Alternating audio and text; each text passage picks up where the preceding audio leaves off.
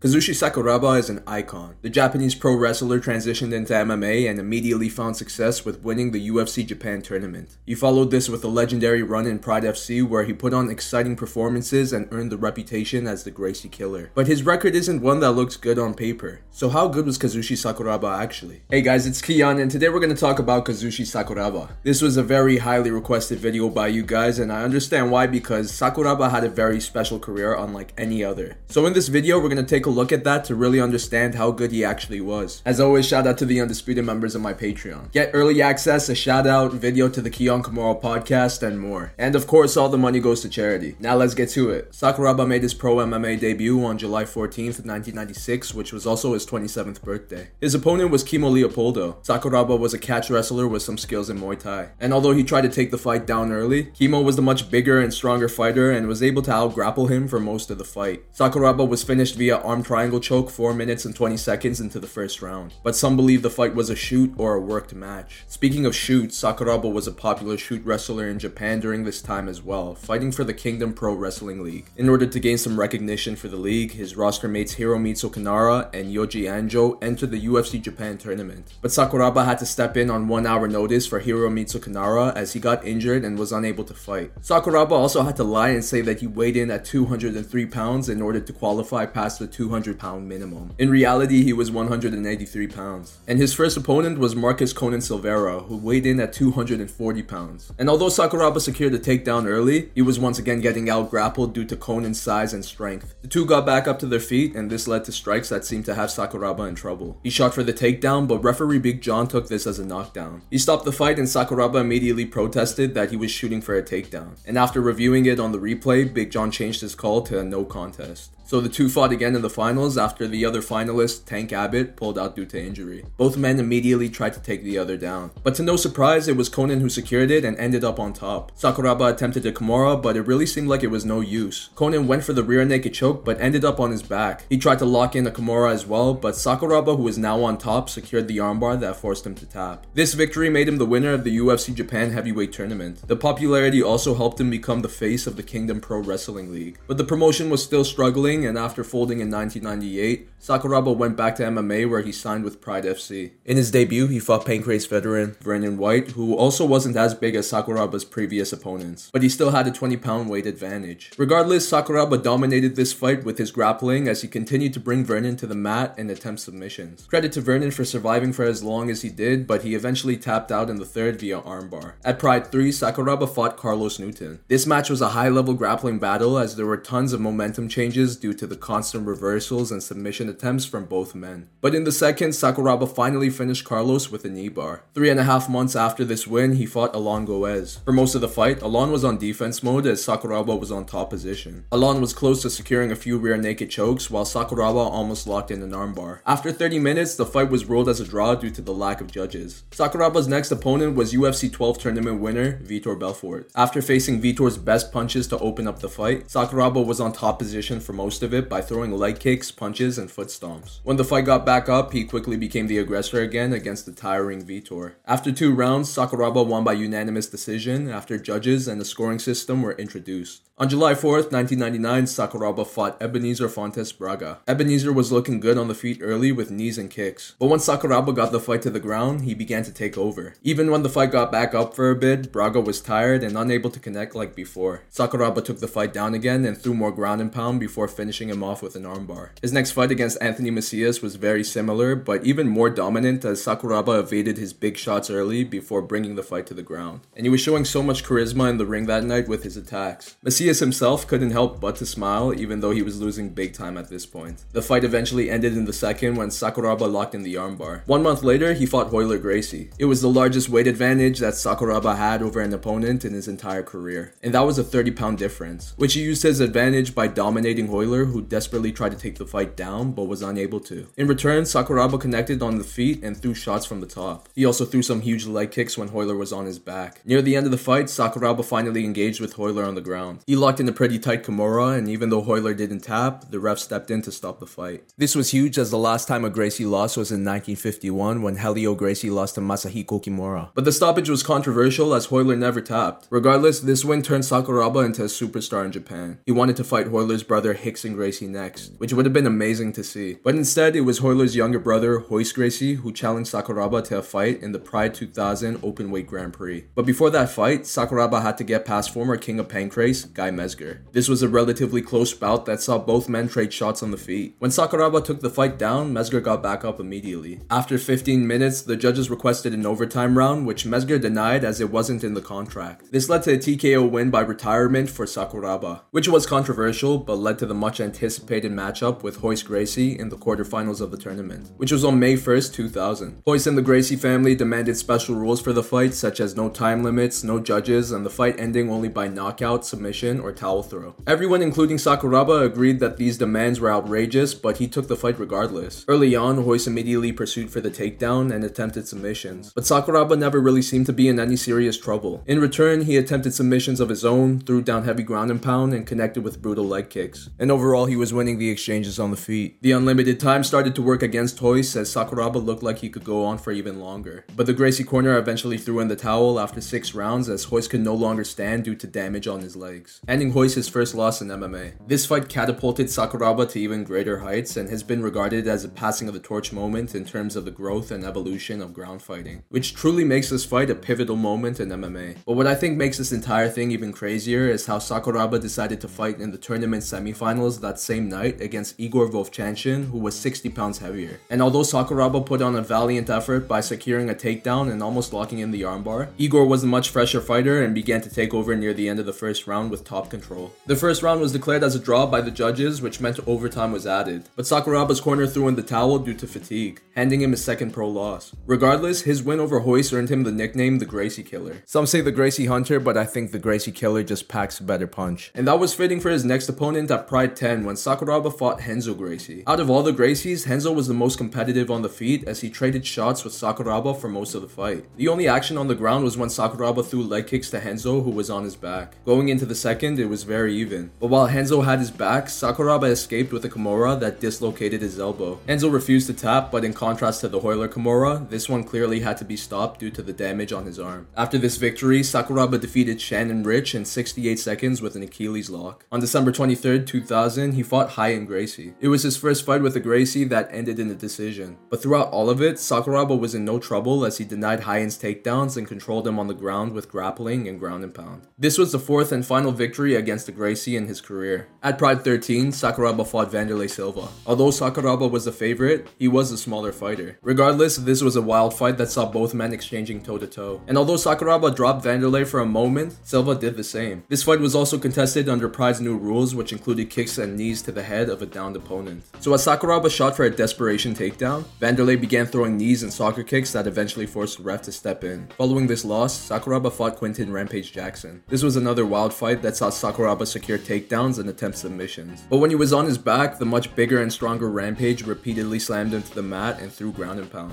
This was very impressive as he was a new face in the sport and was doing this against a legend. But Sakuraba proved why he was that as he overcame the adversity and secured a rear naked choke that forced a tap. This win earned him a shot at the inaugural Pride Middleweight Championship and a rematch against Wanderlei Silva. Although Sakuraba secured a few takedowns and threw ground and pound, Silva was the aggressor on the feet as he connected with a barrage of punches and knees. But then Sakuraba attempted the guillotine choke, which led to him being slammed hard to the mat. This broke his collarbone, but he continued fighting off his back until the end of the round. Sakuraba's corner threw in the towel in between rounds, which made Wanderlei the Pride Middleweight Champion. Sakuraba returned in August of 2002 to fight Mirko Cro Cop. And of course, like many of his previous opponents, Cro Cop also had the size advantage. It was a battle of the leg kicks early on with some combos from Sakuraba and head kicks from Mirko. But as time progressed, Mirko began to win more exchanges. Sakuraba had a hard time taking the fight down, and even when he did, Cro Cop landed some big shots off his back. This included an up kick that broke Sakuraba's orbital bone. The doctor inspected his eye at the end of round 2, and even though Sakuraba said he was good, the fight was stopped and Mirko was the victor. At Pride 23, Sakuraba fought Gilles Arsene. It was such a dominant performance by Sakuraba that the fight became somewhat boring as Zarcine had no answers. Sakuraba finally finished him in the third round by armbar. Three and a half months later, he fought Nino Schembri. Nino only had two pro fights going into this one, and it showed as Sakuraba avoided his attempts to pull guard with his striking.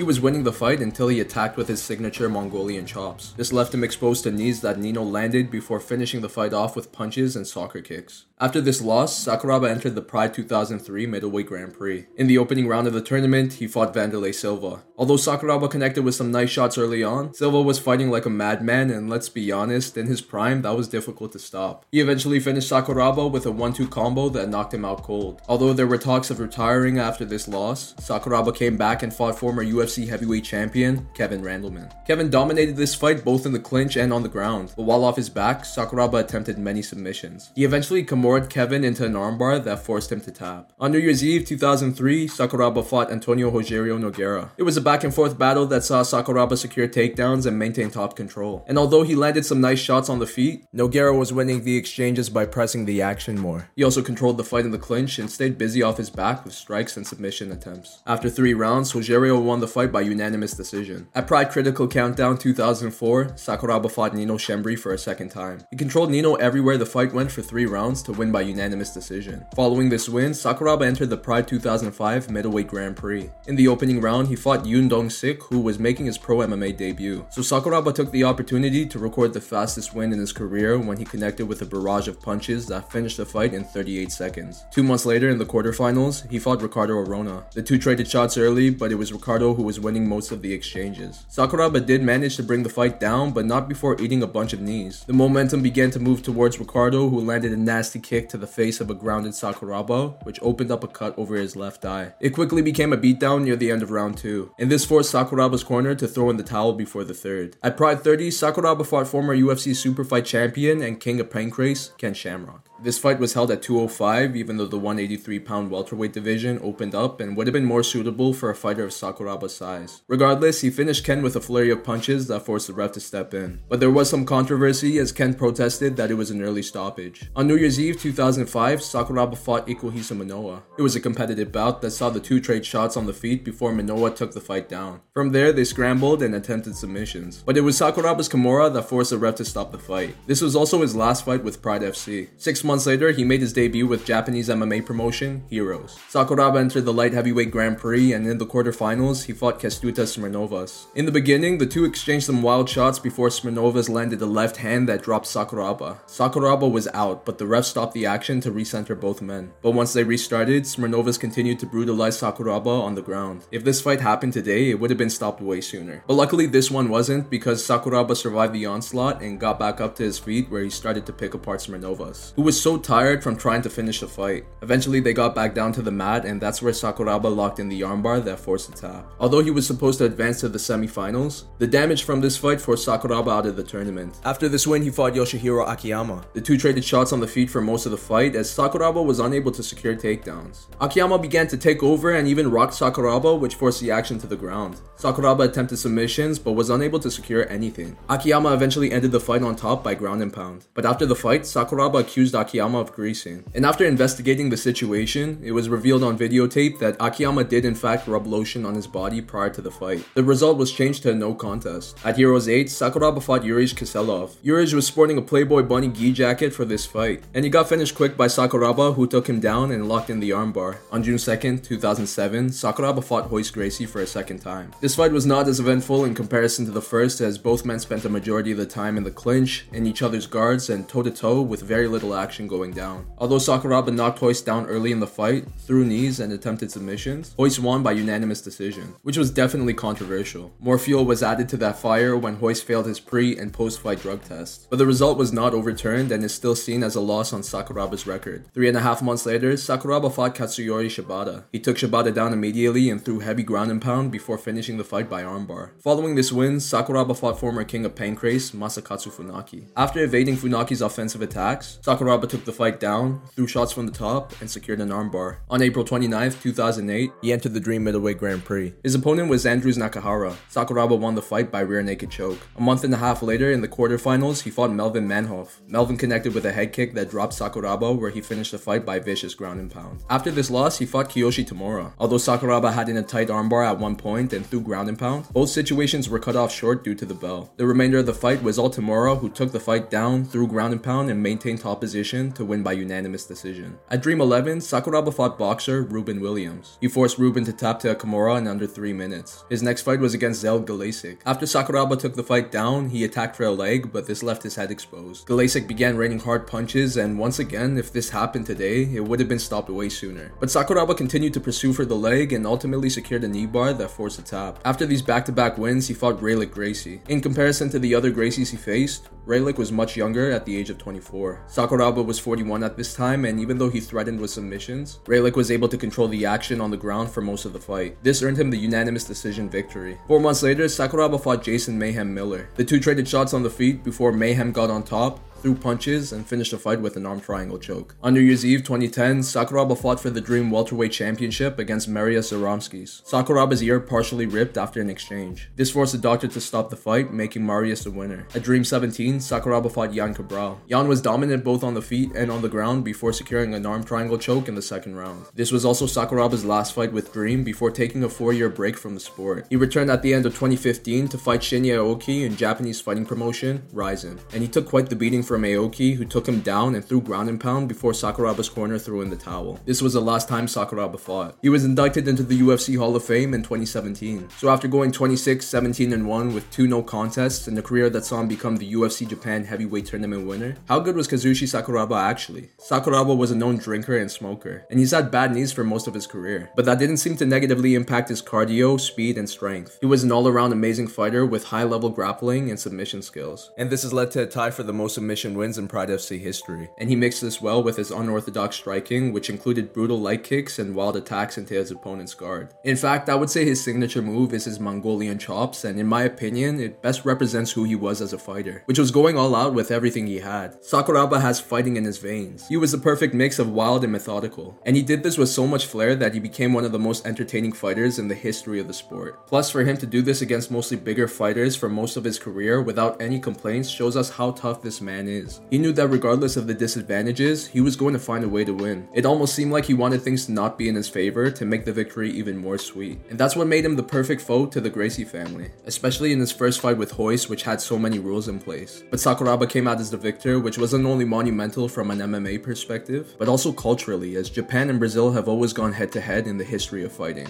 It is a shame that we didn't get to see him fight Rickson Gracie though, and the only complaint I could really take from his career is that he stayed in the game for too long. And I would have to admit that his fights being held in Japan seem to have been a conflict of interest, especially in terms of stoppages. But like I said in the Royce Gracie video, this was a different time where the corruption in the sport was at an all-time high. But the difference with Sakuraba was that he played by any rules without ever enforcing his own. That's why I would give his MMA career a 9 out of 10. He may very well be the original BMF, and if there was a Pride Welterweight Championship during his prime years with the promotion, he would have definitely won it. His skills and persona made him a Japanese legend, but in my opinion, there is no doubt that Kazushi Sakuraba's legacy is worldwide. My name is Keon, and this is my take on how good Kazushi Sakuraba actually was. Do you agree, disagree, or have something else to add? Please put it in the comments down below, because I'd love to read it. If you like this video, please give it a thumbs up and subscribe to my channel for more content like this. But that's all for now, so I'll see you on my next one.